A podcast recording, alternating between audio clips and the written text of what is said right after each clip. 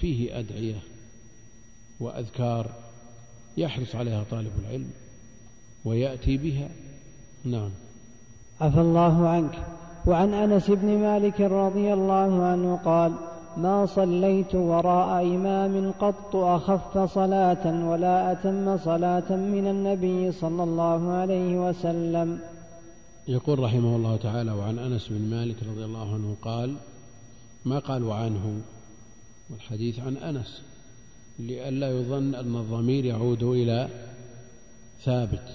وعن أنس بن مالك رضي الله عنه قال: ما صليت وراء إمام قط أخف صلاة ولا أتم صلاة من رسول الله صلى الله عليه وسلم. أخف يعني الصلاة، لا سيما الإمام يتعلق به أمران: أمر يتعلق بالصلاة فلا بد من إتمامها، لا بد من إتمام الصلاة بأن يأتي بأركانها وواجباتها وسننها، وأمر يتعلق بالمأمومين فلا يثقل عليهم ولا ينفرهم، واجتمع هذان في النبي عليه الصلاة والسلام. بعض الناس لا يستطيع التوفيق، فإما أن يشق على المأمومين ويطبق جميع السنن والواجبات والأركان، أو يكون تخفيفه وملاحظته للمأمومين على حساب الصلاة، فلا بد من التوفيق بين هذين. الصلاة ركن الإسلام الأعظم، فتخفف من أجل فلان وعلان من المأمومين له. نعم، المأموم له حق: وأيكم أما الناس فليخفف أفتان يا معاذ. كل هذه تدل على أنه يخفف، لكن تخفيف نسبي، تخفيف نسبي. قد يقول قائل أن العلاقة بين المأموم والإمام لها دخل كبير في الخفة. بعض الناس تصلي وراءه وبينك وبينه ود. نعم، لا تكون الصلاة ساعة خفيفة عندك. ملاحظ ولا مو ملاحظ؟ وبعض الناس لو يقرأ أقصر السور صارت أثقل من جبل عليك، لكن وأنت ماثل بين يدي الله عز وجل في هذه الصلاة. هل الملاحظ الإمام أو من مثلت بين يديه؟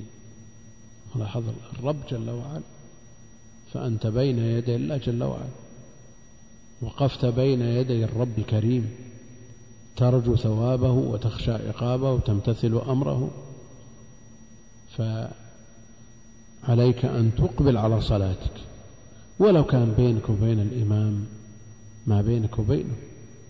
إذا كانت إمامته صحيحة ما لك علاقة. مع الأسف يلاحظ بعض الناس أنه قد يوجد أدنى خلاف، فإما أن يترك الصلاة خلف هذا الإمام ويعرض صلاته للفوات، أو يصلي معه صلاة هي مجرد أفعال ليس للقلب منها نصيب. أنت تتعامل مع الله جل وعلا، لست تتعامل مع زيد أو عمرو من الناس. فليقبل الإنسان على صلاته وليتعامل مع ربه. لا شك أن الألفة مطلوبة بين المسلمين، ولا شريعة الجماعة إلا من أجل هذا. والإمام الذي يرى أن أكثر الناس ما يرغبون الصلاة وراءه يترك الإمام، لا سيما إذا كان عدم رغبتهم به بحق. فقد يقول القائل أن الباعث لمقالة أنس ما صليت وراء إمام قد أخف صلاة من رسول، لأنه فيه الحب والود، وهذا يخفف الوقوف، وهذا شيء محسوس وملموس. لكن يجب أن يكون الباعث على الصلاة والمنظور إليه في الصلاة من أولها إلى آخرها الآمر بها، وهو الله جل وعلا. تؤدي الصلاة من أجله، تطلب رضاه وتخشى عقابه، ولذلك صليت. كونك صليت وراء إمام بينك وبينه مشاحنة دنيوية أو خلاف في منهج أو خلاف ما عليك منه. نعم، التخفيف على المأموم مطلوب: أيكم من الناس فليخفف. وهذا التخفيف كما يقول أهل العلم ليس فيه حجة للنقارين، ليس فيه حجة للنقارين، يعني تخفيف مع الإتيان بالأركان والواجبات والسنن يحافظ على الصلاة لتكون الصلاة مجزية مسقطة للطلب، تترتب آثارها عليها. تصلي صلاة لا يأمرك الفقهاء بإعادتها لكن لا تترتب أثارها، ليس كما يجريها شيء، هذه مشكلة بعد. نعم قد تصلي صلاة بالأركان لكن ليس لك عليها أجر ولا ثواب، والفقهاء يقولون هذه صحيحة مجزئة، لكن القلب ما استفاد، والصلاة التي تؤدى على الوجه المأمور به هي التي تنهى عن الفحشاء والمنكر، وهي التي تكفر الصغائر، الصلوات الخمس والجمعة إلى الجمعة، رمضان إلى رمضان، العمرة إلى العمرة، هذه مكفرات. لكن المقصود بهذه العبادات التي تؤديت على الوجه الشرعي. ولا أتم صلاة من رسول الله صلى الله عليه وسلم، نعم يتمكن من الركوع والسجود، يقرأ، قد يقرأ بطوال مفصل، قد يقرأ بأوساطه، قد يقرأ بقصاره، فالصلاة تامة، يسبح التسبيح المطلوب، يأتي بالأذكار المطلوبة على وجهها، هذه صلاة تامة. يستحضر أنه في صلاة، يقبل على ربه، يتدبر ما يقول، يخشع بين يدي الله عز وجل، يبكي كما كان النبي عليه الصلاة والسلام، هذه صلاة تامة، ومع ذلك هي خفيفة لأنه قرأ فيها ما لا يشق على المأموم. فالمطلوب من الإمام أمران: إتمام الصلاة وترك الفرصة للمأموم على أن يأتي بجميع الأركان على وجهها، لأن بعضهم قد يلاحظ بعض المأمومين لأنه كبير وضعيف يلاحظه من جهة الضعف فيخفف، فلا يلاحظه من جهة إتمام الصلاة، لأن هذا الضعيف أيضا بحاجة إلى مراعاة، بمعنى أنك تنتظر حتى يسجد ويتمكن من سجوده. أما إذا سجدت ثم قمت قبل أن يسجد، لأنه قد لا تطاوعه أعضاؤه لمتابعتك في السجود من أول مرة، ولا يجوز له أن يسابقك، فلا بد من مراعاته من الوجهين، هذا الضعيف والكبير كلهم بحاجة إلى من يراعيهم، يخفف عليهم فلا يصلى صلاة الشق عليهم، وأيضا يمكنون من الركوع والسجود. ولا شك أن التطويل في حق الإمام إضرار بالمأمومين وتفويت لمصالحهم، وأما التقصير في الصلاة والإخلال بها لا شك أنه بخس في العبادة. نعم. عفى الله عنك. وعن أبي قلابة عبد الله بن زيد الجرمي البصري قال: جاءنا مالك بن الحويرث في مسجدنا هذا فقال: إني لأصلي بكم وما أريد الصلاة، أصلي كيف رأيت رسول الله صلى الله عليه وسلم يصلي. فقلت لأبي قلابة: كيف كان يصلي؟ قال: مثل صلاة شيخنا هذا، وكان يجلس إذا رفع رأسه من السجود قبل أن ينهض. أراد بشيخهم أبا بريد عمرو بن سلمة الجرمي، ويقال أبو يزيد. يقول المؤلف رحمه الله تعالى عن أبي قلابة عبد الله بن زيد الجرمي البصري قال: جاءنا مالك بن الحويرث. مالك بن الحويرث مع جمع من الشببة جاءوا إلى النبي عليه الصلاة والسلام بالمدينة وصلوا وراءه، ثم أمرهم بالانصراف إلى أهليهم. جاءنا مالك بن الحويرث في مسجدنا هذا فقال: إني لأصلي بكم وما أريد الصلاة. إنها مجرد التعليم، لمجرد التعليم، لا يريد الصلاة، إنما يصلي بهم ليعلمهم الصلاة. بالفعل أصلي كيف رأيت رسول الله صلى الله عليه وسلم. والأمر الوارد في قوله عليه الصلاة والسلام: صلوا كما رأيتموني أصلي، هو جزء من حديث مالك ابن الحويرث: صلوا كما رأيتموني أصلي. فهو يصلي كما رأى النبي عليه الصلاة والسلام يصلي، ويري الناس كيف كان رسول الله صلى الله عليه وسلم يصلي، ليتم لهم امتثال الأمر: صلوا كما رأيتموني أصلي كيف رأيت رسول الله صلى الله عليه وسلم يصلي. فقلت لأبي قلابة: كيف كان يصلي؟ قال: مثل صلاة شيخنا هذا. شيخهم أبو بريد عمرو بن سلمة الجرمي هذا الذي كان يصلي بقومه وهو طفل في عهد النبي عليه الصلاة والسلام، واستمر إماما إلى أن طال عمره. يقول: وكان يجلس إذا رفع رأسه من السجود قبل أن ينهض، يجلس إذا رفع رأسه من السجود قبل أن ينهض، من السجود قبل أن ينهض. في أي ركعة؟ نعم، الأولى والثالثة. نعم، معروف من الثاني والرابع بعد التشهد. الكلام في الأولى والثالثة، ولذا جاء في الحديث الصحيح: إذا كان في وتر من صلاته لم ينهض حتى يستوي قاعدا، حتى يستوي قاعدا. هذه الصلاة التي صلاها بهم مالك بن الحويرث في عهد النبي صلى الله عليه وسلم أو بعد وفاته، بعد وفاة النبي صلى الله عليه وسلم، يصلي بهم ويفعلها وهو راوي الحديث، راوي الحديث. وهذه الجلسة يسميها الفقهاء جلسة الاستراحة، وهي ما إذا تمت الركعة الأولى وأراد أن ينهض إلى الثانية جلس، استوى قاعدا ثم قام، وإذا انتهى من الركعة الثالثة وأراد أن يقوم إلى الرابعة جلس. فإذا كان في وتر من صلاته، يعني بعد تمام الأولى وبعد تمام الثالثة، لم ينهض حتى يستوي قاعدا. وهنا: وكان يجلس إذا رفع رأسه من السجود قبل أن ينهض.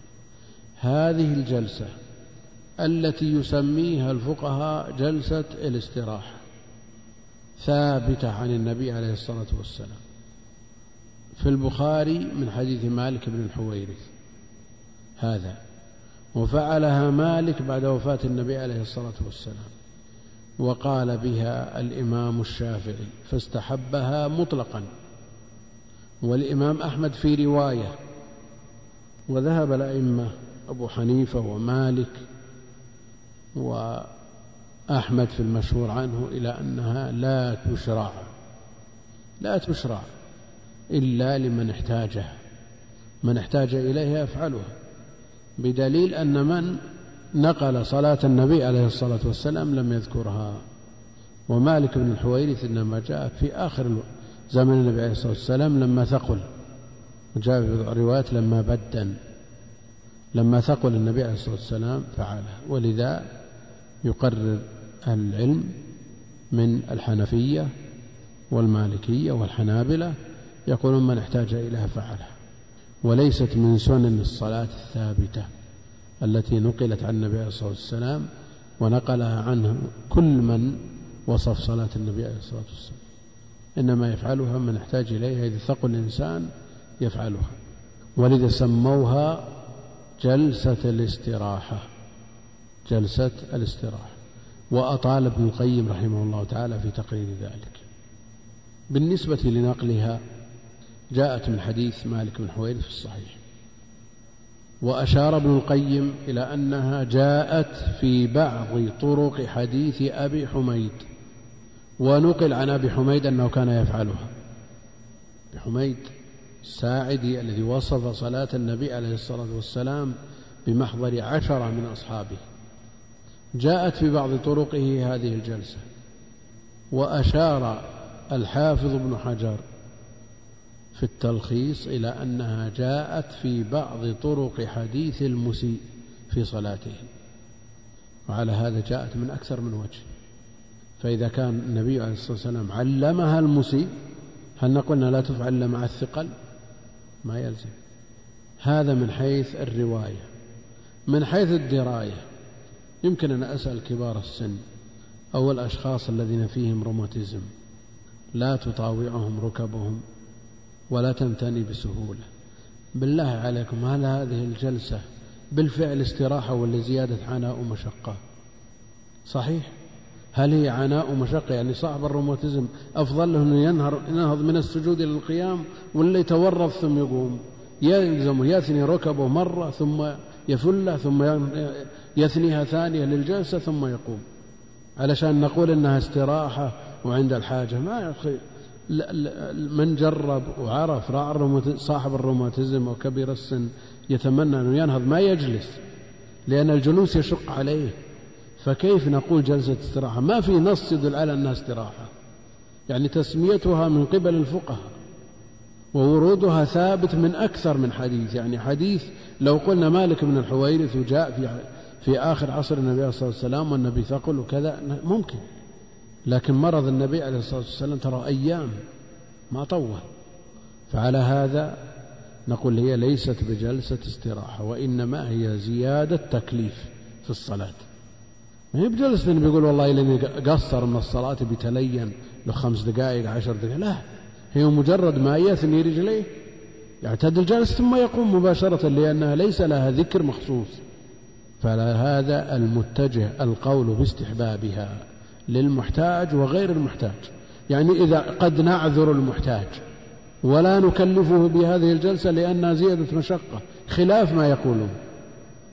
نعم، واضح ولا ما هو واضح؟ نعم، فهذه زيادة تكليف وليست بالفعل استراحة، ليست استراحة. فنقول أنه يستحب لكل مصل أن يجلس هذه الجلسة بعد تمام الركعة الأولى وبعد تمام الركعة الثالثة. طيب، قد يقول قائل الحديث الذي تقدم إنما جعل الإمام ليؤتم به فلا تختلف عليه، الإمام ما يجلس الاستراحة، شرائكم نجلس ولا ما نجلس؟ نقول نجلس ما دام ثبتت سنيتها نجلس. طيب، افترض أن الإمام ما يرفع يديه أو لا يقبض يديه أو يفرط في بعض السنن، نفرط معه؟ لا، نحن مأمورون بالاقتداء به ولا نختلف عليه فيما هو مشروع، لكن لو ارتكب محظور نرتكب معه محظور؟ لا، فإن أحسن فله ولكم وإن أساء فعليه. يعني تصورنا إمام حنفي ما يرفع يديه عند الركوع والرفع من الركوع، ما نرفع؟ لا تختلف عليه؟ لا، إذا فرط بشيء من السنة لا يتابع. وهي أيضا هذه جلسة خفيفة لا تفوت الاقتداء، يعني من جربها يصل يقوم مع الناس ما هو متأخر، يثني رجليه يجلس قائد ثم يقوم مع الناس، يعني ما يفوت ولا آية من القراءة، هذا شيء مجرب. فالمتجه القول بسنيتها مطلقا، قول بسنيتها مطلقا. نعم. عفى الله عنك. وعن عبد الله بن مالك بن بحينة رضي الله عنه أن النبي صلى الله عليه وسلم كان إذا صلى فرج بين يديه حتى يبدو بياض إبطيه. عن عبد الله بن مالك بن بحينة، وقد يقال عن عبد الله بن بحينة، عبد الله بن مالك بن القشب بن بحينة. من يعرب لنا هذا؟ هو يحذف عن هذه ويجعل بدلها صيغة قال. قال عبد الله، لأن عبد الله بن مالك هنا ما يختلف فيها الإعراب، عن هذه ما يختلف. طيب صحيح. طيب اثبت الألف. طيب ابن، أو تكون صفة لعبد الأول؟ لا، ما يلزم، هو هذه وصف، كلاهما وصف لعبد. هم عبد الله يوصف بأنه ابن مالك لأنه أبوه، ويوصف بأنه ابن بحينة لأنها أمه، مثل عبد الله بن أبي ابن سلول، هذه أمه هذا أبوه، فتثبت الألف وتعرب إعراب الاسم الأول لأنها تابعة له. نعم. إيه، شو نحتاج إلى تقدير؟ ما الذي يضطرنا إلى التقدير؟ والأصل في ابن أنها تابعة لما قبلها، هي تابعة لما قبلها، فإما أن تعرب وصف أو بدل أو بيان، هي تابعة لما قبلها. لكن إذا قلنا عن عبد الله بن مالك بن بحينة، نعم ابن بحينة، ولا تزال كذا الإعراب الحركات صحيحة، وابن مجرورة باعتبار أنها وصف لعبد وليست وصفا لمالك. نعم. لكن لو قلنا عن عبد الله بن عمرو بن العاص، عبد الله بن عمرو بن العاص، فإذا قلت قال عبد الله ابن عمرو ابن العاص، لأن كل واحد تابع لما قبلها، لأنها بين علمين متوالدين فتحذف الألف وتعرب إعراب ما قبلها. أما هنا عبد الله بن مالك بن بحينة، عبد الله بن أبي ابن سلول، نعم، وقل مثل هذا محمد بن عبد الله ابن حبيب لأن حبيب أمه، نعم، وغيره حبيب اسم امرأة رضي الله تقول، نعم، في إشكال؟ لا، موجود حبيب اسم امرأة، كما أن جويرها بن أسماء، نعم، جويرها اسم رجل وأبوه اسمها أسماء، فهم يسمون بهذا وهذا. فعلى كل حال مثل هذه ينتبه لها، لأن الأصل في ابن أنها بدل أو بيان لما قبلها، إذا وقعت بين علمين متوالدين تعرب تبعا لما قبلها وتحذف الألف، لكن هنا تثبت الألف وتعرب إعراب ما قبل الذي قبلها. رضي الله عنه أن النبي صلى الله عليه وسلم كان إذا صلى فرج بين يديه حتى يبدو بياض إبطه، التفريج والمجافاة والتجافي هذا سنة في الصلاة، يجافي عضديه عن جنبيه وبطنه عن فخذيه وفخذه عن ساقيه، هذه المجافاة. ومر في وصف صلاته عليه الصلاة والسلام أنه لو شاءت بهمة أن تمر بينه وبين الأرض لمرت من المجافاة، النبي عليه الصلاة والسلام كان يجافي. وهذه هي السنة في الصلاة إذا لم تخالف سنة أخرى، إذا خالفت التراص مثلا قدم التراص عليها، فالإمام يجافي، المنفرد يجافي، المأموم الذي يتسنى له ذلك يجافي، لكن مع طلب التراص في الصف لا شك أن مثل هذا سنة أقوى منها، لأن هذا أوجبه بعضهم، والمجافاة سنة. حتى يبدو بياض إبطه يراه من خلفه، لأنهم يلبسون أزر وأردية يبدو منها هذا، نعم، المنكب لا بد من ستره، أما الإبط فلا يلزم ستره، لا يصلي أحدكم في الثوب الواحد ليس على منكبه منه شيء، ليس على منكبيه منه شيء، أما الإبط فلا مانع. ويستدل بهذا بعض أهل العلم أن النبي عليه الصلاة والسلام، وهذا من خواصه، ليس على إبطه شعر، كيف يبدو البياض عليه شعر؟ نعم، يقول ليس في إبطه، هذا ذكر من خواصه عليه الصلاة والسلام.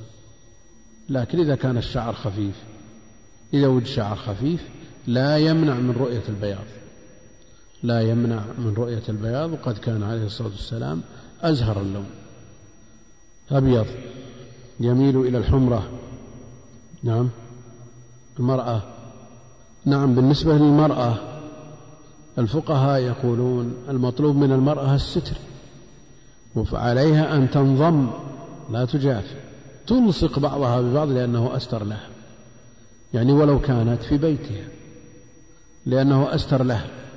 ولا شك أن هذا فيه محافظة على المرأة، لأن كل ما ينتشر الشيء يتعرض للانكشاف وللرؤية، لكن إذا انضم قل هذا الاحتمال.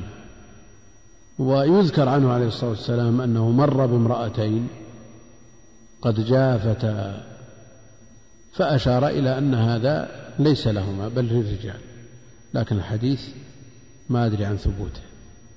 فالتجافي لا شك أنه بالنسبة للرجال ظاهر، أما بالنسبة للنساء إن ورد دليل يخصهن، وإلا فالأصل أن النساء شقائق الرجال، يعني ما يطلب من الرجال مما لا يعارض بأدلة أخرى، نعم، فهو مطلوب منهن.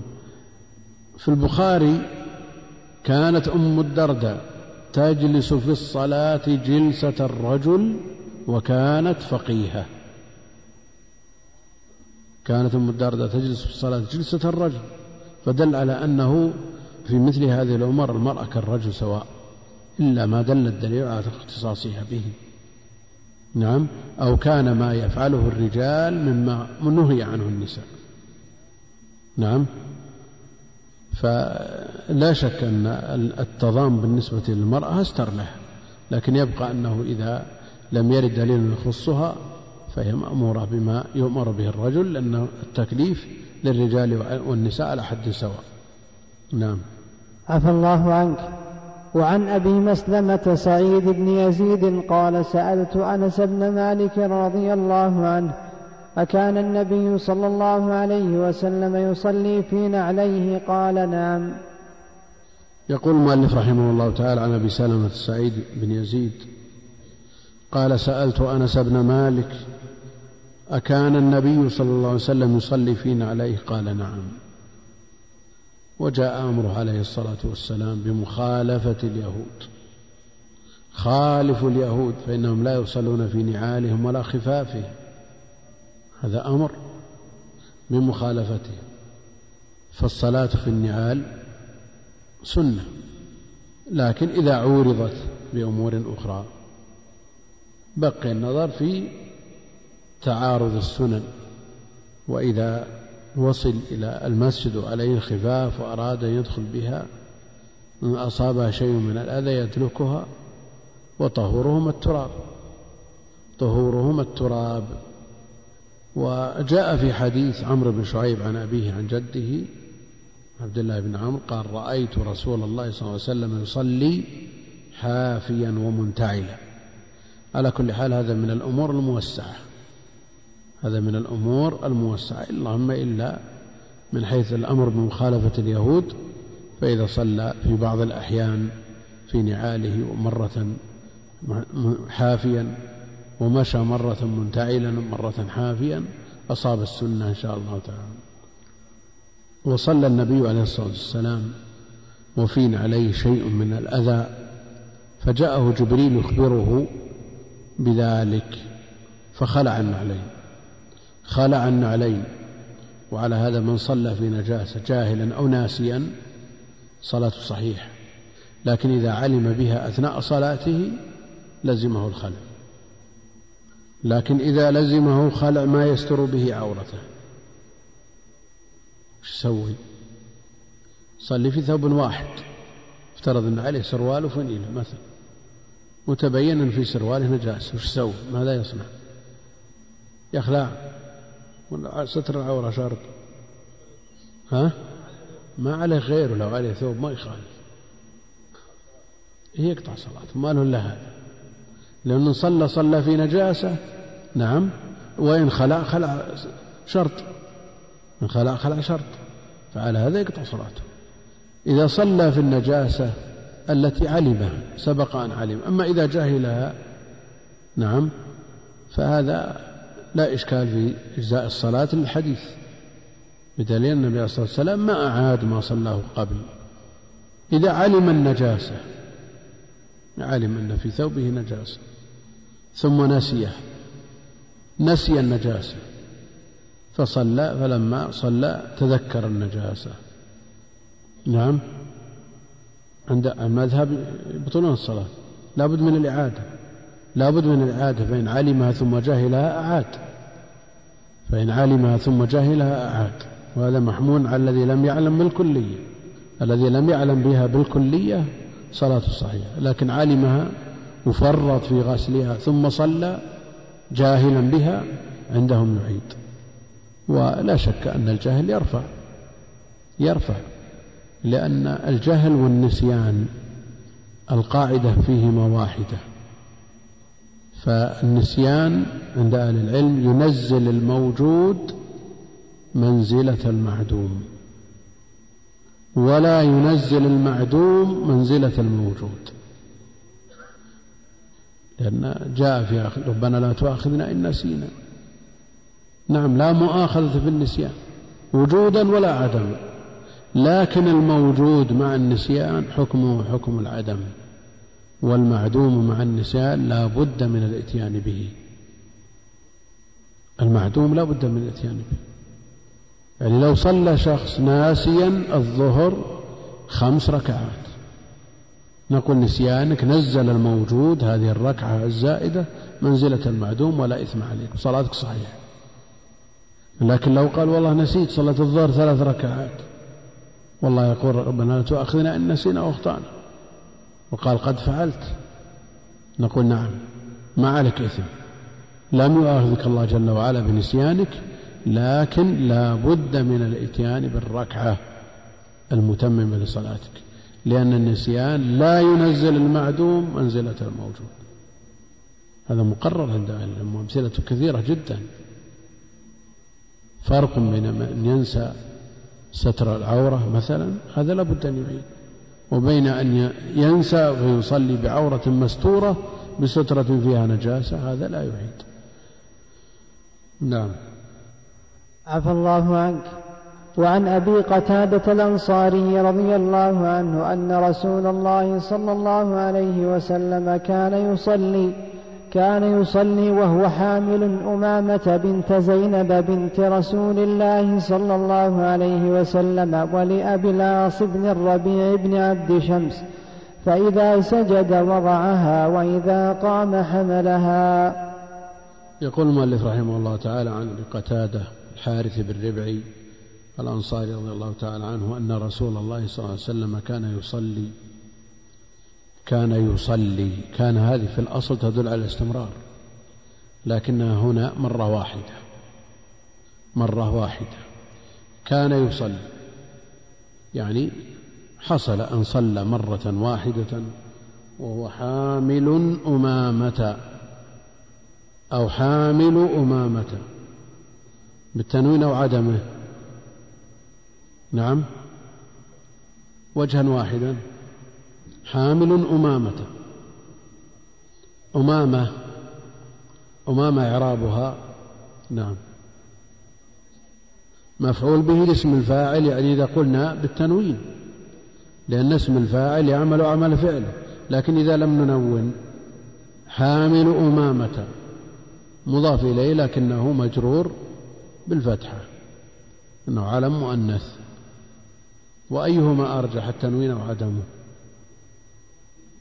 ما في راجح وفي مرجوح، إن الله بالغ إيش ها بالغ أمره، في قراءة بالغ أمره أو أمره، إنما أنت منذر. نعم يجوز التنوين وعدمه ولا ما يجوز؟ نعم ما قال بالغا، نعم كيف هديا ولا وصف لأنه نكرة، حاجته إلى الوصف أكثر من حاجته إلى الحال.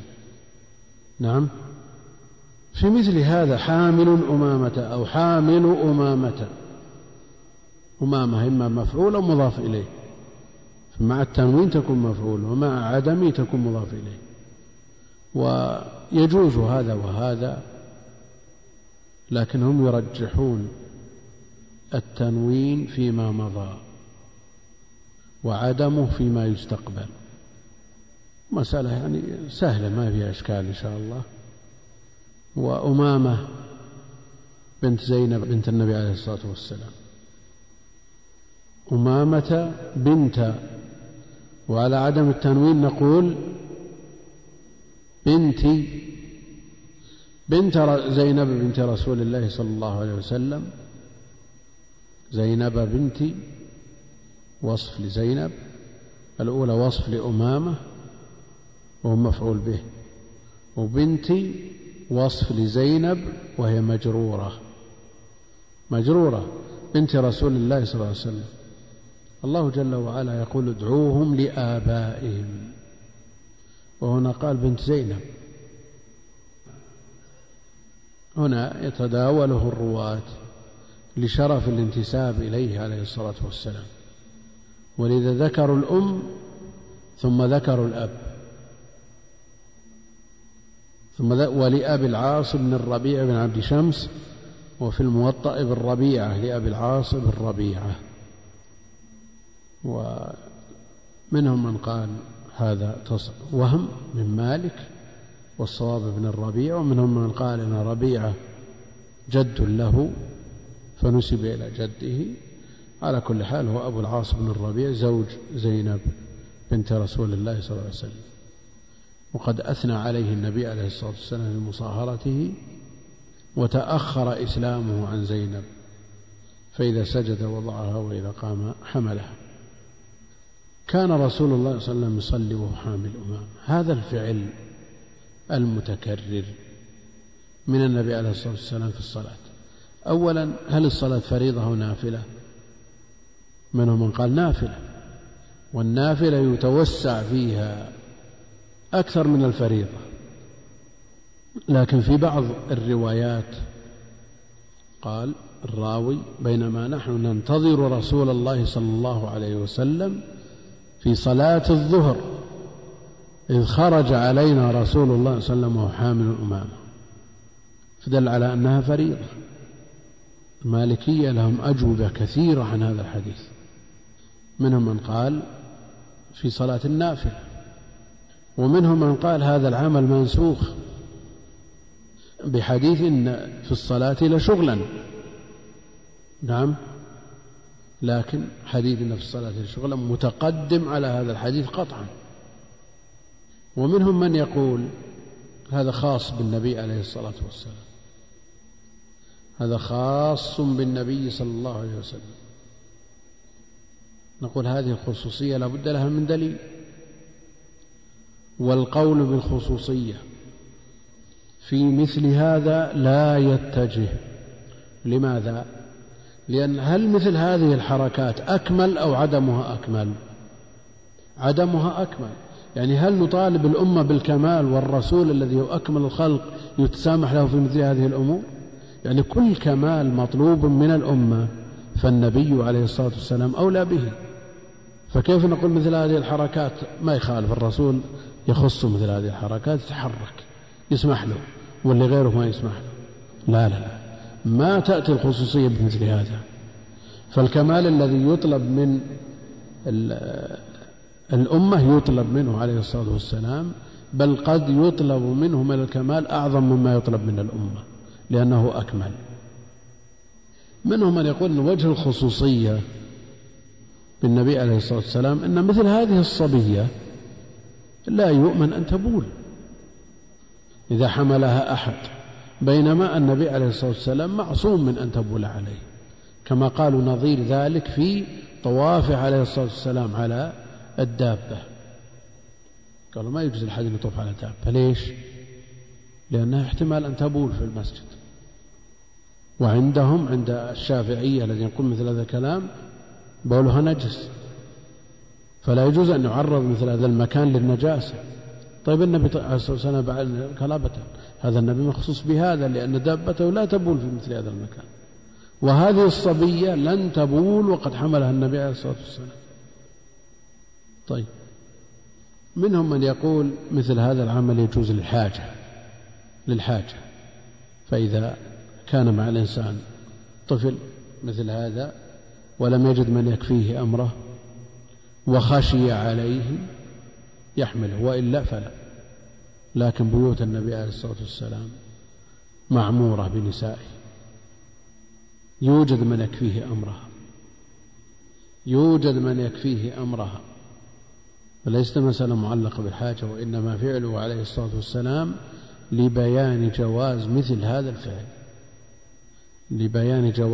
مثل هذا الفعل، لكن كونه يدل على الجواز هل يدل على أنه أفضل، بحيث إذا كان الإنسان في بيته وأراد أن يتنفل شال معه بزر ولا شيء يقتدي بالنبي عليه الصلاة والسلام، هذا صلاته صحيح ويجوز له ذلك، لكن الأكمل أن يبتعد عن كل ما يشغله.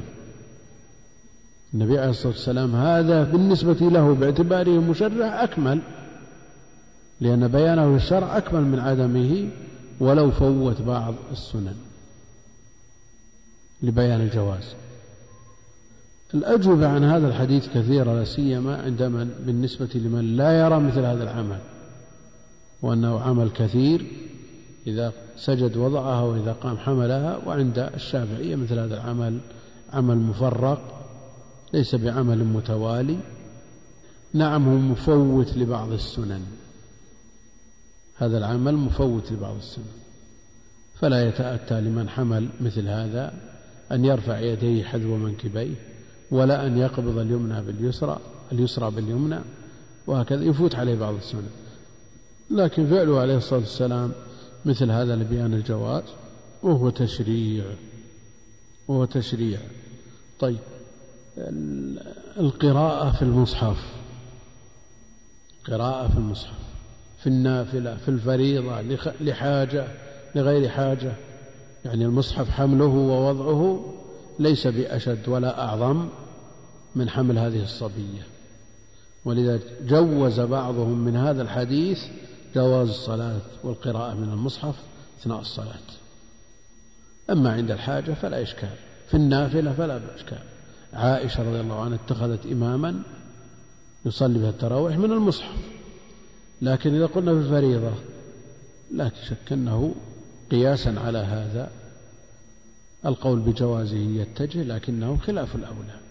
والآن المحاولات في إصدار شاشات في المحاريب فيها قرآن، فيها قرآن، يضغط على الزر على السورة اللي هو بيقرأ ويطلع ويقرأ منها، وهذه عبادة الواجب صيانتها عن المحدثات إلا ما احتيج إليه فيقتصر منه على قدر الحاجة، فيقتصر منه على قدر الحاجة.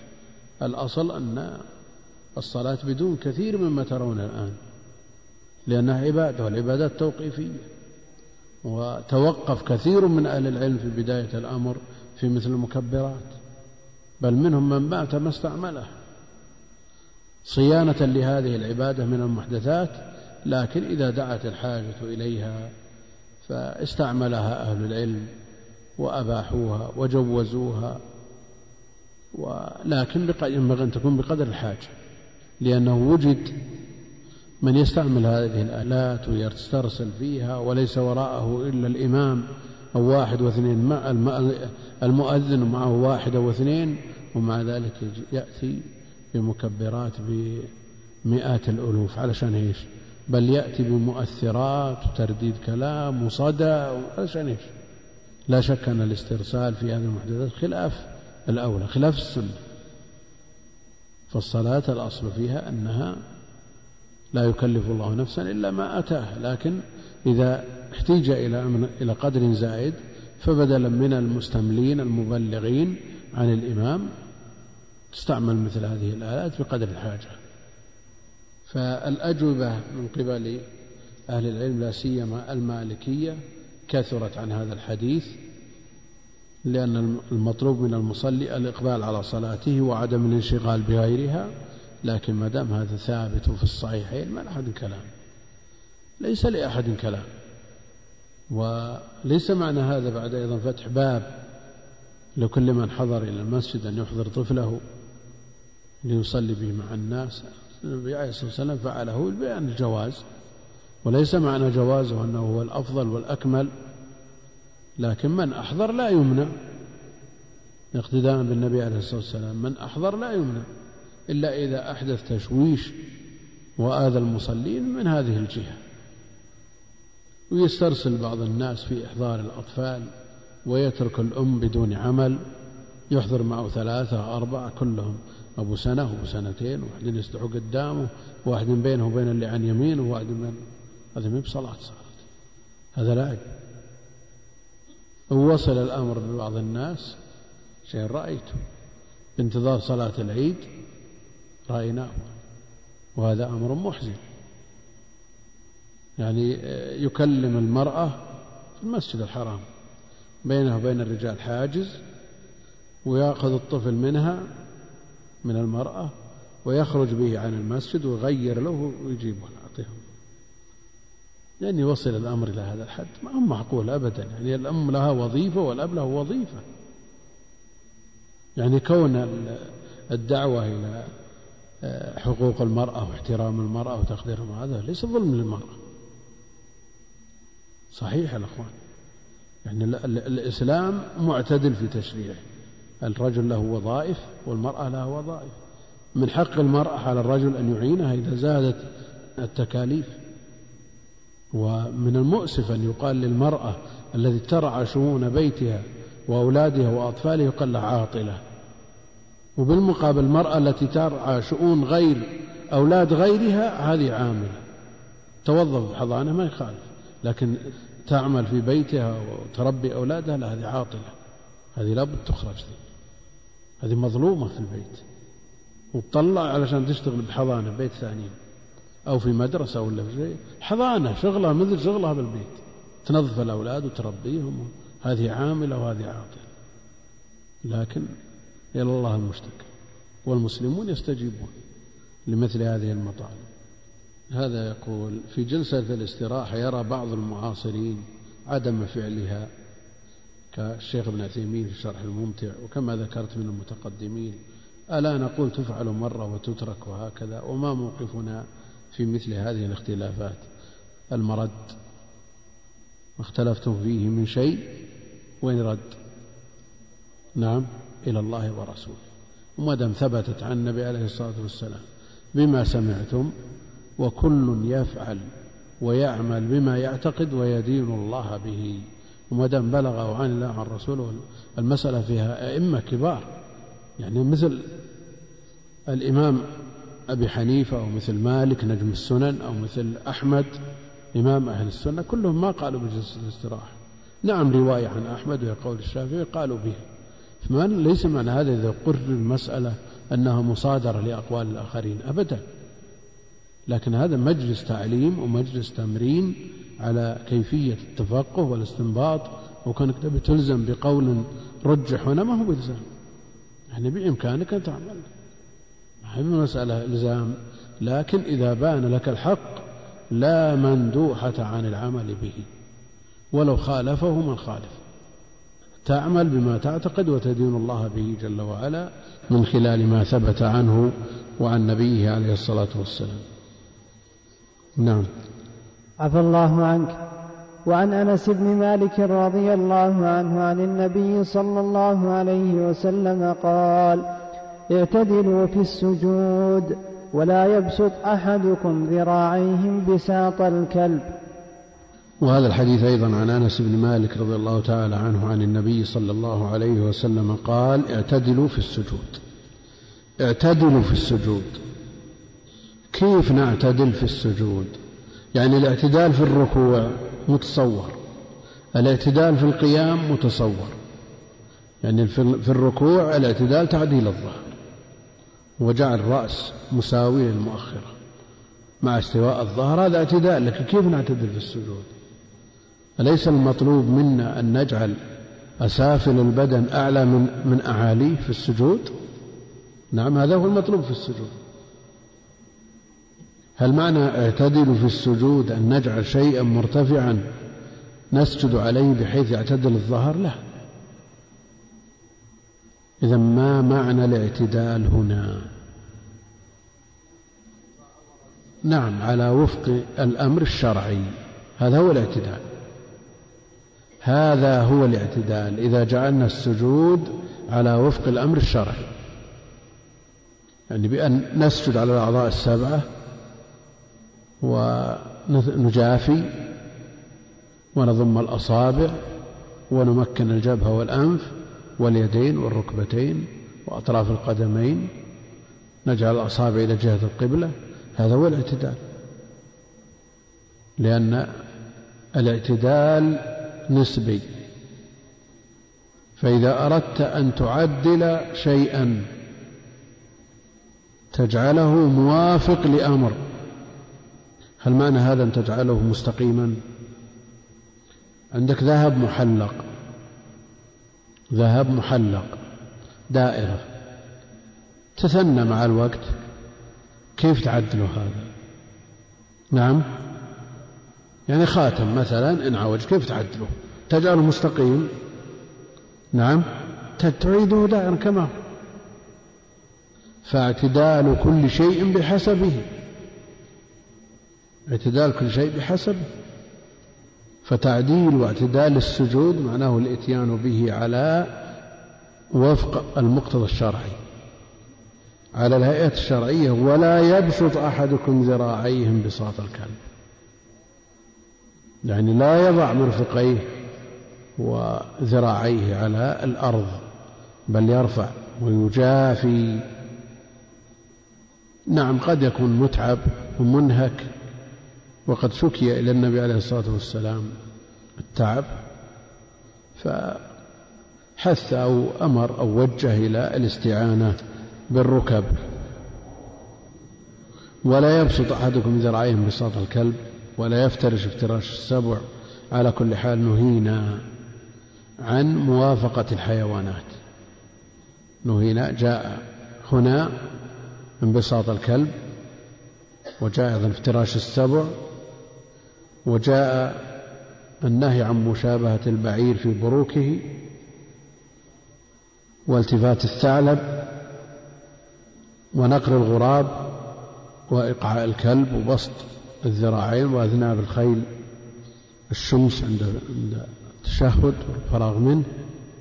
وأيضا زاد الصنعاني ما جاء في بعض الأحاديث من عدم مشابهة الحمار في التذبيح، يعني تقويس الظهر. يقول الحديث أنه عليه الصلاة والسلام مر على امرأتين وهما تصليان، أخرجه أبو داود في المراسيل عن يزيد بن حبيب، وقد رواه البيهقي من طريقين موصولتين لكن كلاهما فيه متروك، قاله الحافظ. على كل حال المرسل مع هذين المتروكين ما يثبت بهما حجة، ما يثبت بهما حجة. وعلى هذا فيبقى أن المرأة في مثل هذا حتى يرد التخصيص تكون مثل الرجل. والله أعلم، وصلى الله وسلم وبارك على عبده ورسوله نبينا محمد وعلى آله وصحبه أجمعين. السلام عليكم ورحمة الله وبركاته. يقول الحلية لأبي نعيم هل لها طبعة معتبرة أم لا؟ ليس لها إلا طبعة واحدة، هي طبعة السعادة، طبعت قبل 80 سنة، طبعة جميلة لكن فيها أخطاء، وما طبع بعدها كله إما تصوير أو كليشة عنها من غير عناية ولا تصحيح. وأما أحاديث الحلية فجلها مخرج ومحقق ومحكوم عليه. يبقى مسألة الأخبار المتعلقة بالمترجمين هذه أمرها سهل. نقول كيف الاستفادة من أطراف المسند لابن حجر؟ معروف أن المسند الاستفادة منه لا سيما في أحاديث المكثرين من الصحابة كأبي هريرة عند مراجعته يصعب على طلاب العلم.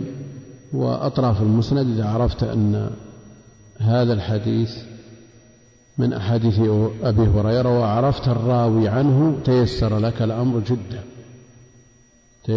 الأمر جدا، إذا عرفت الراوي عن أبي هريرة والراوي عنه، يعني عرفت السند تقف عليه بكل سهولة ويسر. يقول بدأت بحفظ الصحيحين والآن قد تقريبا انتصفت، فقال لي أحد الأخوة هل حفظت متنا في المتون فمتنا من المتون؟ فقلت لا. قال لا بد من التأصيل، والآن أنا متأرجح هل أواصل في الحفظ أو أتوقف حتى أنتهي من حفظ المتون، أرجو التوجيه. مثل هذا يستمر في حفظه، يخصص لما بدأ فيه وقتا مناسبا مع عنايته بالمتون الأخرى في سائر الفنون بما في ذلك علم الحديث، فيبدأ بحفظ 40 أو أن أوقف مشروعه حتى يتم له حفظ المتون، فيبدأ بحفظ 40 ثم العمدة ثم البلوغ ثم يعود إلى حفظ الصحيحين، وهكذا بقية المتون. يقول إذا كنت في زواج وفيه تصوير فوتوغرافي أو فيديو وأنكرت عليهم ولم يستجيبوا بحجة أنها خلافية، فهل أنصرف لأني أرى تحريم ذلك؟ أنت عليك أن تعمل بما تعتقد وتدين الله به، فإذا كنت ترى التحريم لا يجوز لك البقاء. هل يجوز سنة الوضوء في أوقات النهي؟ سنة الوضوء معروف أنها من ذوات الأسباب، فلو فعل الإنسان في الوقتين الموسعين على ما سبق تقريره لا بأس إن شاء الله تعالى. وإن رأى أن مجرد مدح بلال بسنة الوضوء لا يقاوم النهي فهذا له وجه. كيف كان النبي عليه الصلاة والسلام يضع يديه على صدره أثناء الصلاة ويقبض اليسرى باليمنى، يقبض اليسرى باليمنى ويضع يديه على صدره، هذا أرجح ما قيله في صحيح ابن خزيمة، وما عداه فهو ضعيف. يقول: ما الكتاب الذي شرحته لابن سعدي في المدينة المنورة؟ هل هو عيون الأخبار؟ لا، ليس عيون الأخبار، إنما هو جوامع الأخبار، والإعلان الذي نشر بهذا الاسم غلط. يقول: ماذا يقول المتابع المؤذن في أذان الفجر عندما يقول الصلاة خير من النوم؟ يقول مثل ما يقول المؤذن، يقول مثل ما يقول المؤذن، الصلاة خير من النوم. أما ما يذكر في كتب الفقه يقول صدقت وبررت، هذا لا أصل له. هل الطهارة شرط لصحة الأذان؟ ليست بشرط، يصح أذان المحدث، لكن الأولى والأكمل أن يكون على طهارة لئلا يلزم من ذلك الخروج من المسجد بعد الأذان، وقد ثبت النهي عنه. يقول: هل يقدم المصلي حال الهوي إلى السجود ركبتيه أم يديه؟ وما السنة في ذلك؟ وما الراجح في جلسة الاستراحة في الصلاة؟ هل يقدم المصلي حال الهوي إلى السجود ركبتيه أم يديه؟ وما السنة في ذلك؟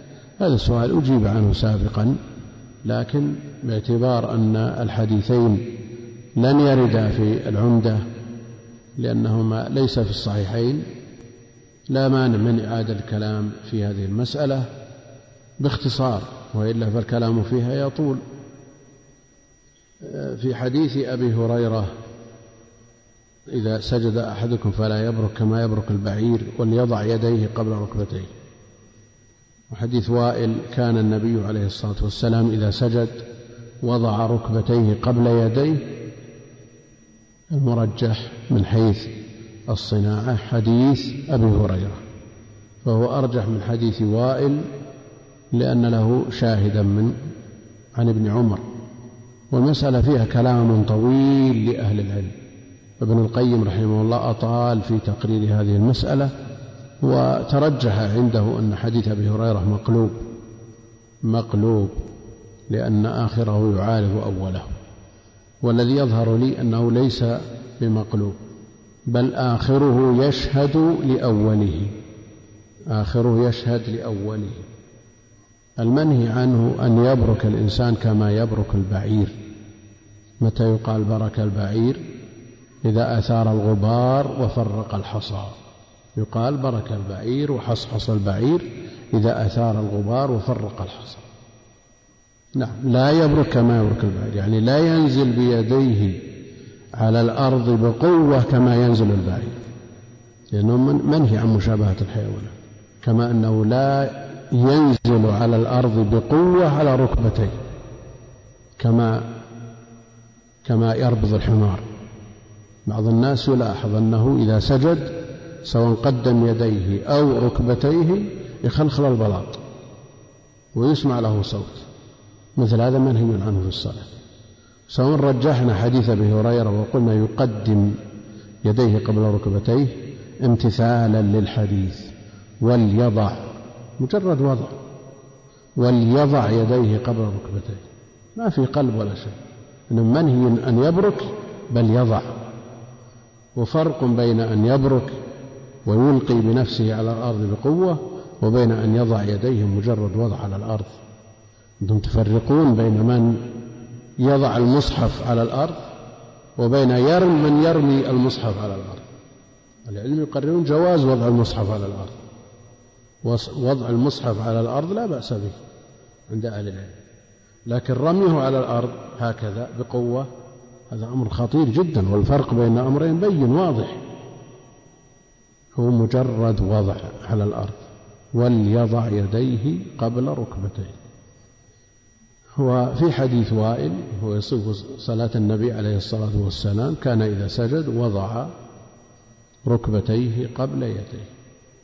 تعرفون الخلاف في المذاهب معروف، لكن كل من يعتمد قولا من هذه الأقوال يتوجه عنده ترجيح الحديث، فالذي يرى تقديم اليدين على الركبتين يرجح حديث أبي هريرة، والذي يرجح تقديم الركبتين ويرى أن حديث أبي هريرة منقلب على راويه، مع أني لا أعرف أحدا من المتقدمين أعله بالقلب. ابن القيم رحمه الله تعالى لما انقدح في ذهنه القلب أجلب عليه بكل ما أوتي من قوة بيان وسعة اطلاع، لكن حال دونه ودون تقرير المسألة على وجهها انقداح هذا في ذهنه. ولا من حيث الصناعة حديث أبي هريرة أقوى من حديث وائل، فإذا تصورنا أن المطلوب من المصلي أن يضع برفق وهون لا ينزل بقوة على الأرض، سواء قلنا يقدم يديه أو يقدم ركبتيه، مجرد وضع وليضع يديه قبل ركبتيه، هذا هو المتقرر في هذه المسألة. والمسألة بحثت في مناسبات كثيرة وقررت في أشرطة مسجلة مع غيرها من المسائل المشكلة في الصلاة وغيرها. يقول: ما الراجح في حكم جلسة الاستراحة في الصلاة؟ مرت بنا في حديث مالك بن الحويرث وهو يصف صلاة النبي عليه الصلاة والسلام: إذا قام إلى الثانية إذا كان في وتر من صلاته، لم يعتدل قائما حتى يجلس. وقلنا إن ابن القيم وابن حجر ذكروا أنها وردت في بعض طرق حديث أبي حميد، يعني إذا ساغ لنا أن نقول بما قرره ابن القيم وغيره أنها عند الحاجة، والنبي عليه الصلاة والسلام إنما فعلها لما احتاجها، كما نقل ذلك عنه مالك بن الحويرث، لأنه جاء في آخر العهد. لكن كيف نجيب عن حديث أبي حميد؟ وقد وصف صلاة النبي عليه الصلاة والسلام بمحضر 10 من أصحابه، وإذا أمكننا الجواب عن ذلك فكيف نجيب عن حديث المسيء؟ جاءت في بعض طرقه في البخاري، وقفنا عليها في البخاري في كتاب الاستئذان، هذا موجود. والآن وقفنا على حديث المسيء، وهذا من طرقه في البخاري في كتاب الاستئذان، لما شرح الركعة الأولى كاملة قال: ثم اسجد حتى تطمئن ساجدا. السجدة الثانية من الركعة الأولى قال: ثم ارفع حتى تطمئن جالسا. وش تصير الجلسة ذي؟ هي جلسة الاستراحة، اللي يسمونها استراحة وسموها استراحة، نعم، من أجل إيش؟ من أجل أن يقرروا أنه إنما يفعلها من يحتاجها يستريح به، والذي لا يحتاجها ولا يستريح بها هذا لا يفعلها. لكن هل هي بالفعل جلسة استراحة؟ قررنا بالأمس أنها زيادة تكليف وليست استراحة، فالمحتاج البديل، ذكروا في بعض الروايات أنه لما بدن النبي عليه الصلاة والسلام، البديل والمريض المصاب بداء في ركبتيه وأصحاب الروماتيزم يدركون هذا كله، كانوا ينهض من السجود مباشرة أسهل من كونه يتورط جالسا ثم يقوم، لزيادة تكليف، فذلك سماها جلسة استراحة بعض الفقهاء ليقرر أنه إنما يستريح المحتاج، فإذا احتاج إليها يستريح، والذي لا يحتاج إليها لا يفعلها. فإذا جاءت في حديث مالك بن الحويرث صراحة، وجاءت في حديث أبي حميد كما قرر ذلك ابن القيم وابن حجر أيضا في التلخيص، وجاءت هنا في حديث المسيء عن أبي هريرة رضي الله عنه أن رجلا دخل المسجد ورسول الله صلى الله عليه وسلم جالس في ناحية المسجد، فصلى ثم جاء فسلم عليه، فقال له رسول الله صلى الله عليه وسلم: وعليك السلام، لأن في الرواية التي معنا ما في رد، وعليك السلام، ارجع فصل فإنك لم تصل. فرجع فصلى ثم جاء فسلم فقال وعليك السلام، فارجع فصل فإنك لم تصل. فقال في الثانية أو في التي بعدها علمني يا رسول الله، قال إذا قمت إلى الصلاة فأسبغ الوضوء ثم استقبل القبلة فكبر ثم اقرأ بما تيسر معك من القرآن ثم اركع حتى تطمئن راكعا ثم ارفع حتى تستوي قائما ثم اسجد حتى تطمئن ساجدا، هذه السجدة الأولى. ثم ارفع حتى تطمئن جالسا، هذه بين السجدتين. ثم اسجد حتى تطمئن ساجدا، ثم ارفع حتى تطمئن جالسا. هذه ايش؟ هذه اللي يسمونها جلسة ايش؟ الاستراحة. يعني هل المسيء هذا الذي أمره النبي عليه الصلاة والسلام أن يكرر الصلاة 3 مرات، هل هذا بحاجة إلى مثل هذه الجلسة؟ يعني إذا قلنا أن مالك بن الحويرث جاء في آخر العهد والنبي عليه الصلاة والسلام ساقل واحتاج إلى هذه الجلسة، على ما يقرره من لا يرى هذه الجلسة. وعرفنا بالأمس أن القول بها هو قول الإمام الشافعي ورواية عن الإمام أحمد، ولما الأئمة مالك وأبو حنيفة وأحمد في المشهور عنه لا يقولون بها. وما دام ثبتت بها السنة الصحيحة فلا عذر لأحد على القول بها.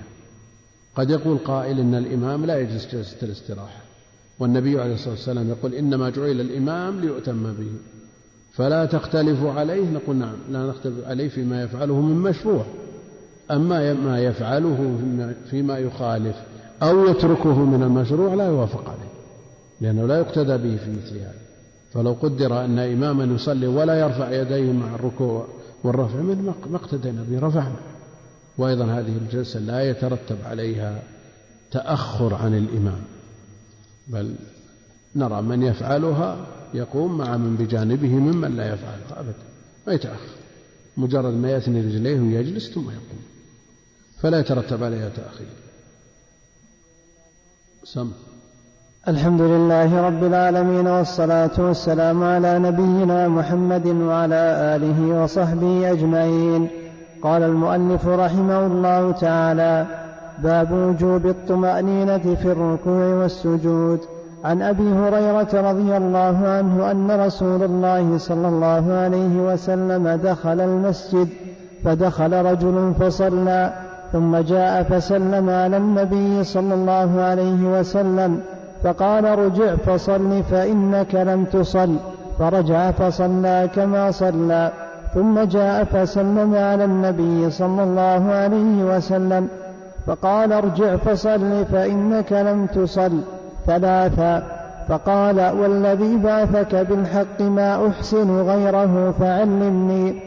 قال إذا قمت إلى الصلاة فكبر، ثم اقرأ ما تيسر معك من القرآن، ثم اركع حتى تطمئن راكعا، ثم ارفع حتى تعتدل قائما، ثم اسجد حتى تطمئن ساجدا، ثم ارفع حتى تطمئن جالسا، وفعل ذلك في صلاتك كلها. الحمد لله رب العالمين، صلى الله وسلم وبارك على عبده ورسول نبينا محمد وعلى آله وصحبه أجمعين. يقول المؤلف رحمه الله تعالى: باب وجوب الطمأنينة في الركوع والسجود. الطمأنينة يراد بها الرفق والأنات وعدم العجلة، ويراد بها أيضا إتمام الركوع والسجود على ما جاء عن النبي عليه الصلاة والسلام في بيان المأمور به من قبل الله جل وعلا في هذه الشعيرة العظيمة. فالطمأنينة مطلوبة وركن من أركان الصلاة في أركانها كلها. يقول عن أبي هريرة رضي الله عنه أن رسول الله صلى الله عليه وسلم دخل المسجد. فيه مشروعية الإتيان إلى المسجد في وقت الصلاة وغير الصلاة، وكثيرا ما يأتي النبي عليه الصلاة والسلام إلى المسجد ويمكث في المسجد، وجاء الترغيب في ذلك، المبادرة إلى الصلوات والرباط بين الصلاتين والتأخر في المصلى، وجاء ما يدل على أن المسجد بيت كل تقي، وخير مقام قمت فيه وحلية تحليتها ذكر الإله بمسجد. ومعروف إلى وقت قريب عناية المسلمين بالمساجد، طول مكثهم فيها وبقائهم بها، بل يوجد من يسكن المساجد، وهذه تكاد أن تنقرض.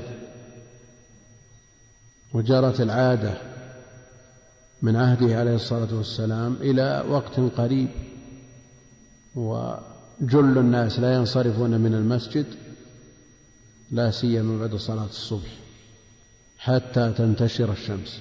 والآن مع الأسف الشديد في مثل هذا البلد من أراد الجلوس إلى أن تنتشر الشمس قد يعاني من المضايقات. المؤذن بيطلع بكل الأنوار، والحارس يقول أنا مؤتمن ولا أستطيع، فلا بد من التمكين من هذه السنة. والمسؤولون لا يعارضون إذا وجدوا من يمكث في المسجد وهو ثقة وأمين. نعم، وجد من يسيء إلى مثل هؤلاء، وجد بعض التصرفات، لكن هذه لا تكون سببا من قطع الخير ومنعه. يعني وجد من مكث في المسجد ثم وش اللي حصل، صلى الله السلامة والعافية، بال على المصاحف كله، مثل هذا يكون سبب في منع مثل هذا الأمر. لكن ينبغي أن يكون محل عناية من المسؤولين، فلا يمنع بسبب شخص أو أشخاص تصرفات خاطئة، فلا تكون أفعالنا ردود أفعال، إنما تعالج المخالفات تبقى السنن على ما هي عليه، لا تعارض السنن بمثل هذا. وبعض البلدان ما شاء الله تجد من ينتظر، لا أقول عشرة بل عشرات بعد الصلاة حتى تنتشر الشمس، وبلدان هي في موازين عامة الناس ما هي بشيء. وبعض البلدان التي ينظر إليها أنها محل الخير وأهل الخير ما تجد أحد. مثل هذا لا شك أنه خلاف السنة، وطالب العلم على وجه الخصوص إن كان ممن يبادر إلى النوم بعد صلاة الصبح هذه مصيبة بالنسبة له، هذا وقت البركات، فإذا لم يستغل مثل هذا الوقت فمتى يستغل؟ متى يستغل العمر إذا نام بعد صلاة الصبح؟ قد يقول قائل الناس ابتلوا بالسهر، نقول ومع السهر يمكن استغلال مثل هذا الوقت. والمسألة عادة، إذا عود الإنسان نفسه على شيء خلاص. من تعود الجلوس إلى ساعة معينة، افترضنا نجلس ساعتين 3 ساعات بعد صلاة الصبح، ولو سهر ما يجيها النوم حتى تنتهي هذه المدة، هذا مجرب. فدخل رجل فصلى، أن رسول الله صلى الله عليه وسلم دخل المسجد، فدخل رجل فصلى ثم جاء فسلم. الاحتمال أن تكون هذه الصلاة تحية المسجد من هذا المسيء، ويحتمل أنه فاتته الصلاة فصلها منفردا. فدخل رجل فصلى ثم جاء فسلم على النبي عليه الصلاة والسلام فقال ارجع. في هذه الرواية لم ينقل رد السلام، نقل في روايات أخرى في الحديث نفسه من حديث أبي هريرة قالوا عليك السلام. ولو افترضنا أنه لم ينقل البتة في أي رواية من الروايات، كما في حديث أم هانئ قالت السلام عليك يا رسول الله، قال من؟ قالت أم هانئ، فقال مرحبا بأم هانئ. وسلمت فاطمة فقال مرحبا بابنتي. ولم ينقل أنه رد السلام عليه الصلاة والسلام، فمنهم من يقول أن مرحبا تجزي في رد السلام، ومنهم من يقول لا يلزم من عدم النقل عدم الوجود، بل رد السلام رد عليه الصلاة والسلام ولم ينقله الرواة للعلم به. بعض القضايا المسلمة التي لا يحتاج إلى نقلها، الأمر برد التحية ثابت في القرآن لا يخفى على أحد، فمثل هذا قد يتساهل في نقله لأنه نقل نقلا ملزما يعرفه الخاص والعام. ولذا إذا جاء الأمر في القرآن أحيل عليه ما يرد في السنة. فمثلا من جامع زوجته في رمضان، جاء الحديث الصحيح في الصحيحين وغيرهما أن النبي صلى الله عليه وسلم ألزمه بالكفارة، عتق رقبة أو صيام شهرين متتابعين أو إطعام 60 مسكينا. فهل يقال لمن جامع في نهار رمضان عليك كفارة مجامع في نهار رمضان الثابتة بالسنة، أو يقال عليك كفارة إيش؟ يقال عليك كفارة ماذا يقال له؟ كفارة إيش؟ نعم، كفارة إيش؟ الآن كفارة الجماع في نهار رمضان ثابتة في الصحيحين وغيرهما، فهل من جامع في نهار رمضان يقال عليك كفارة جماع في نهار رمضان؟ نعم، عامة المسلمين ما يعرفون ايش الكفارة لو أحلناهم على هذا الحديث، لكن يقال عليك كفارة ظهار، والفقهاء يقول من فعل كذب عليه كفارة ظهار. يعني هل كفارة الجماع ثبتت بالقياس على كفارة الظهار؟ لا، ثبتت بالنص، لكن يحال على ما ثبت في القرآن لأنه لا يخفى على الخاص والعام. يعني إذا أردت أن تحيل إلى الأقوى والأكثر شهرة وانتشار، فتقول عليك كفارة ظهار. لماذا لا يقال عليك كفارة قتل؟ نعم، شيء تختلف في إيش؟ عتق رقبة فإن لم يجد أو صيام شهرين متتابعين، يعني إن لم يجد فصيام شهرين متتابعين. لماذا لا يقول الفقهاء عليه كفارة قتل؟ للخلاف في الإطعام، في كفارة القتل الإطعام مختلف فيه، أما في كفارة الظهار فلا خلاف، فيحال على المعروف. يقول عباده بن الصامت: بايعنا رسول الله صلى الله عليه وسلم على بيعة النساء. بيعة الرجال قبل بيعة النساء، إنما بيعة النساء مضبوطة بالقرآن. النبي: إذا جاءك النساء يبايعنك على أن لا يشركن إلى آخره، لأنها مضبوطة بالقرآن يحال على ما في القرآن، وإلا هي ثابتة في الحديث الصحيح، وهي متقدمة على بيعة النساء، لكن يحال على ما ثبت بالقرآن. وهنا مثل هذا قد لا ينقل رد السلام لعدم الحاجة إليه، لأنه ثابت بالقرآن: إذا حييتم بتحية فحيوا بأحسن منها أو ردوها، يعني أقل الأحوال. ثم جاء فسلم على النبي صلى الله عليه وسلم فقال: ارجع فصل فإنك لم تصل. قد يقول قائل: صل، ركع وسجد وقرأ، صل. فما الصلاة المنفية؟ الصلاة المنفية هل المنفي حقيقتها العرفية أو حقيقتها الشرعية؟ نعم، هو صلى. الرسول عليه السلام يقول: ارجع فصل فإنك لم تصل. هذه حقيقة، الحقيقة العرفية موجودة، ركع وسجد وشبه صل ودعا. لكن المنفي الحقيقة الشرعية، المنفي هو الحقيقة الشرعية للصلاة، يعني الصلاة المجزئة المسقطة للطلب.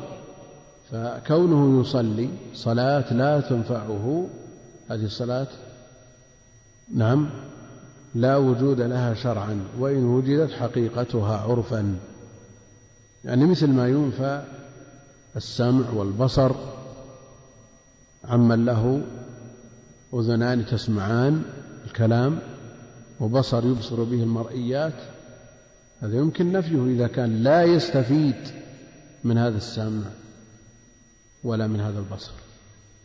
صم بكم عمي، معناه أنهم ما يشوفون ولا يسمعون ولا يتكلمون، يتكلمون ويسمعون ويبصرون، لكن لما لم ينفعهم تنفعهم هذه الحواس صار وجودها مثل عدمها، فحقيقتها الشرعية منتفية. ولذا جاء في الآية الأخرى: لهم أذان لكن لا يسمعون بها. واختلاف الحقائق الشرعية مع العرفية لا بد لطالب العلم من الانتباه له بدقة، ولا بد من معرفة الاصطلاحات العامة والخاصة مع الحقائق اللغوية.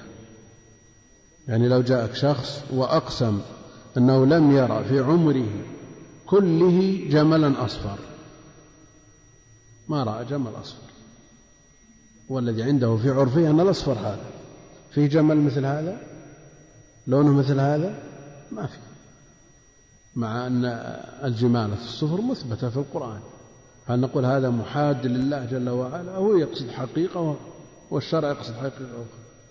وقل مثل هذا حينما يقول الحنفية زكاة الفطر واجبة وليست بفرض، والصحابي يقول فرض رسول الله صلى الله عليه وسلم، هل نقول هذه معاندة؟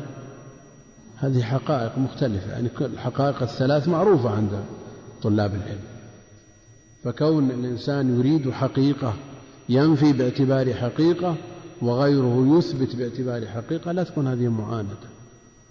ولذا ما في أحد اتهم عامة أهل العلم في قولهم بأن غسل الجمعة ليس بواجب، وفي الحديث غسل الجمعة واجب. هذه حقيقة وتلك حقيقة، فمع اختلاف الحقيقة لا تثريب، لكن على طالب العلم أن تكون حقائقه أقرب ما تكون إلى الحقائق الشرعية. ارجع فصل فإنك لم تصل، فرجع فصلى كما صلى، ما يعرف غير هذا. ثم جاء فسلم على النبي عليه الصلاة والسلام، وفيه مشروعية تكرار السلام ولا مع قرب الفاصل. فسلم على النبي عليه الصلاة والسلام فقال ارجع فصل فإنك لم تصل ثلاثا، فقال والذي بعثك بالحق ما أحسن غيره فعلم. يقول لا أحسن غير هذه الصلاة، عاد شيء، لو كنت أحسن ما ترددت ثلاثا.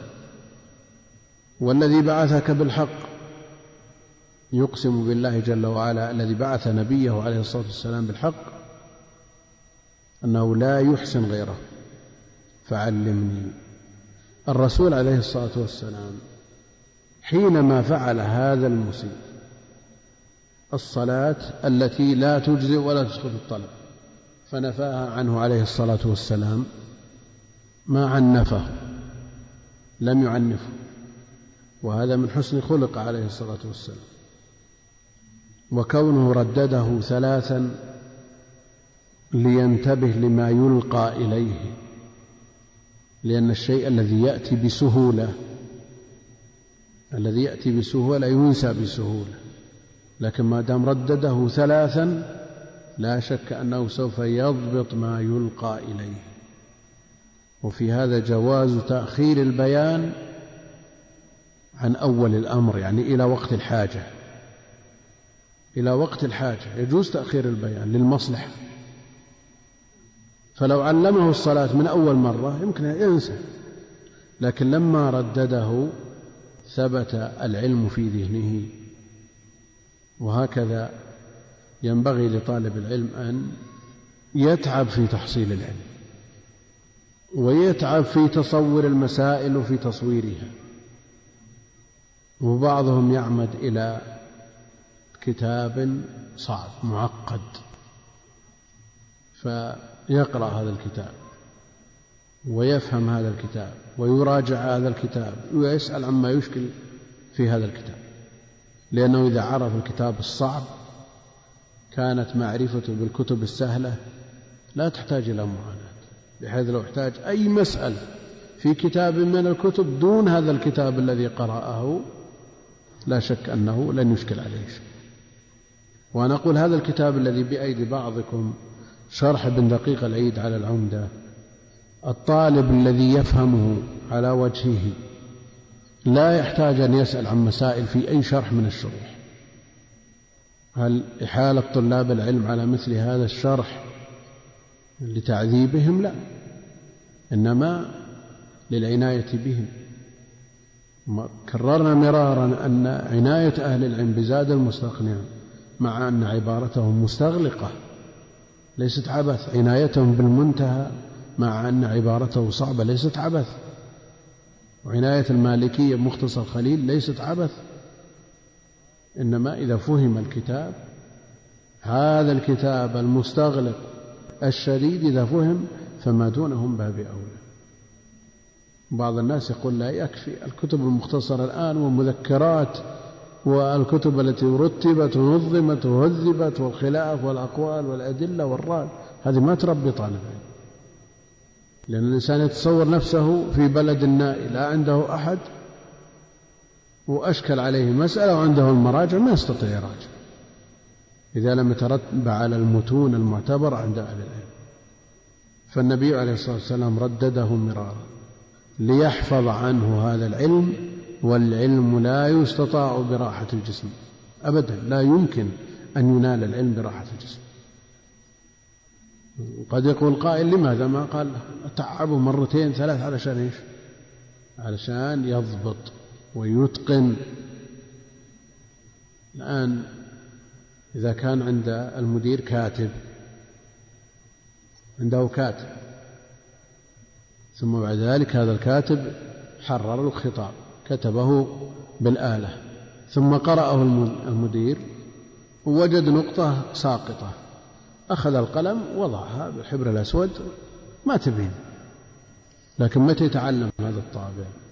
لو قال له امسح هذه الكلمة واكتب غيرها، أو قال له راجع الخطاب وابحث عن الخطأ، الخطاب فيه خطأ، يعني لو قال له امسح هذه الكلمة ترى فيها خطأ واكتب غيرها، لا شك أنه أثبت في ذهنه من كونه يضع المدير النقطة بقلمه. لكن لو قال له راجع الكتاب أنت واستخرج الخطأ وصحح الخطأ، مثل هذا لن يخطئ مرة ثانية. هذا أسلوب من أساليب التربية والتعليم، فهذا يحتاج إليه باستمرار. فقال هنا فيه القسم على الأمور المهمة، والذي بعثك بالحق يقسم بالله جل وعلا أنه لا يحسن غير ما صنع. فالقسم على الأمور المهمة مطلوب، وجاءت به النصوص الكثيرة. كثيرا ما يقول النبي عليه الصلاة والسلام والذي نفسي بيده، يقسم ويحلم من غير استحلاف. أما إذا كان الأمر غير مهم جاء النهي عن جعل الله جل وعلا عرضة للأيمان. أما في الأمور المهمة يحلف من غير استحلاف. فقال إذا قمت إلى الصلاة فكبر، هذه تكبيرة الإحرام بلفظ الله أكبر لا يجزئ غيرها، وهي ركن من أركان الصلاة عند الجمهور وشرط عند الحنفية، وسبق أن قررنا الخلاف والفوائد المرتبة عليه. ثم اقرأ ما تيسر معك من القرآن، وهذا مجمل بينه حديث عبادة الآتي لا صلاة لمن لم يقرأ بفاتحة الكتاب. ثم اقرأ ما تيسر معك من القرآن، وفي بعض الروايات ثم اقرأ بأم القرآن وما تيسر، فدل على أن ما تيسر ما زاد على الفاتحة. أما الفاتحة أمر لا بد منه، فاتحة لا بد منها كما سيأتي في حديث عبادة. ثم اركع حتى تطمئن راكعا، وفي هذا دليل للجمهور الذين لا يوجبون التكبير، تكبير الانتقال. ما قال ثم كبر ثم اركع، لا، لكن التكبير ثابت من فعله عليه الصلاة والسلام ومداومته عليه، وخلفاؤه من بعد داوموا عليه. وهذه حجة من يقول بوجوب تكبيرات الانتقال، والمسألة سبقت. ثم اركع حتى تطمئن راكعا، ثم ارفع حتى تعتدل قائما، في الحديث الصحيح حتى يعود كل فقار إلى مكانه. اركع حتى تطمئن راكعا، وتمكن يديك من ركبتيك، وتسوي ظهرك ورأسك مع آخرك على الصفة المشروحة سابقا في الركوع، وتأتي بالذكر المطلوب. والقدر الواجب منه ما يستطيع معه أن يمكن يديه من ركبتيه ويحسر ظهره ويأتي بالذكر ولو مرة واحدة. وما زاد على ذلك، هل هو واجب ولا مستحب؟ الزيادة على القدر الواجب في العبادات واجب ولا مستحب؟ هذا إذا كان متميزا بنفسه الإجماع على أنه مستحب، يخرج صاع فطرة وصاع ثاني زيادة، هذا مستحب اتفاقا. لكن إذا خلط الصاعين جميعا أو أخرج كيس، هل الواجب الصاع وما زاد عليه مستحب؟ مسألة خلافية. من يقول إذا كانت الزيادة لا تتميز بنفسها تأخذ حكم الأصل، قد يقول قائل: ما الفائدة من هذا الخلاف؟ إذا قلنا الزيادة في الركوع على القدر الواجب مستحب، ماذا يقول من يرى عدم صحة صلاة المفترض خلف المتنفل إذا أدركه في القدر الزائد على الواجب؟ وش يقول؟ ماذا يقول؟ حنابلة يقول: لا تصح صلاة المفترض خلف المتنفل، دخلت والإمام راكع وقال سبحان ربي العظيم، الواجب انتهى، فأدركته في القدر المستحب، ولا تصح صلاة المفترض خلف المتنفل. هم يقولون أن الزيادة إذا لم تتميز بنفسها تأخذ حكم الأصل. هذا أمور لا بد من الانتباه لها، لأن المذاهب لا بد أن تكون منضبطة لئلا يرد عليها ما يرد، والفقهاء من أدق الناس في هذه الأمور. ثم اركع حتى تطمئن راكعا، ثم ارفع حتى تعتدل قائما، حتى تعتدل قائما. وفي بعض الأحاديث الصحيحة في صفة الصلاة: حتى يعود كل فقار إلى مكانه، كل عضو وكل مفصل يعود إلى مكانه. طيب، في حال الاعتداء لا بد أن يعود كل فقار إلى مكانه، هل المراد كل فقار يعود إلى مكانه قبل الدخول في الصلاة أو قبل الركوع؟ نعم. وش يترتب على هذا؟ نعم، وضع اليدين. إذا قلنا حتى يعود كل فقار إلى مكانه قبل الركوع، تقبض يديك وتضعهم على صدرك، وجاء هذا في حديث وائل ما يدل عليه. وإذا قلنا يعود كل فقار إلى مكانه قبل الصلاة، ترسل يديك كما يرجح الألباني وغيره رحمة الله عليه. حتى تعتدل قائما ثم اسجد، ولم يذكر التكبير، تكبير الانتقال، ولا ذكر سمع الله لمن حمده. وهذا يستدل بمن يقول بعدم الوجوب، وقل مثل هذا في التسبيح، وقل ربنا ولك الحمد وما أشبه، وغير ذلك من الأذكار. الأكثر على أنها ليست بواجبات، والحنابلة يوجبونها لأن النبي عليه الصلاة والسلام داوم عليها وقال: صلوا كما رأيتموني أصلي. ثم اسجد حتى تطمئن ساجدا، حديث السابق حتى تعتدل ساجدا. وعرفنا معنى الاعتدال: اعتدال الشيء تقويمه على مقتضى نظر الشرع، تقويمه على مقتضى نظر الشرع، هذا اعتداله. وضربنا لذلك أمثلة: تعديل الخاتم مثلا، تعديل الخاتم كيف يكون تعديله؟ تقويم ومستقيم كذا، ما يجي. ثم اسجد حتى تطمئن ساجدا، ثم ارفع حتى تطمئن جالسا. والمقصود الطمأنينة في الركوع والسجود والرفع من الركوع والرفع منه، وهذا تقدم خلافا لمن لا يطمئن في الرفع من الركوع والرفع من السجود مهما كانت إمامته. وأتباع المذاهب بعضهم ينقر هذين الركنين نقر: وافعل ذلك في صلاتك كلها. وجاءت الإشارة إلى جلسة الاستراحة في رواية عند البخاري وسقناها في أول الدرس: وافعل ذلك في صلاتك كلها. وعلى هذا القراءة والركوع والسجود والاعتدال والرافع كله مطلوب في كل ركعة بما في ذلك القراءة. يعني هل القراءة لا صلاة لمن لم يقرأ بفاتحة الكتاب كما سيأتي، هل يكفي في ركعة أو في الغالب؟ لأن الغالب له حكم الكل.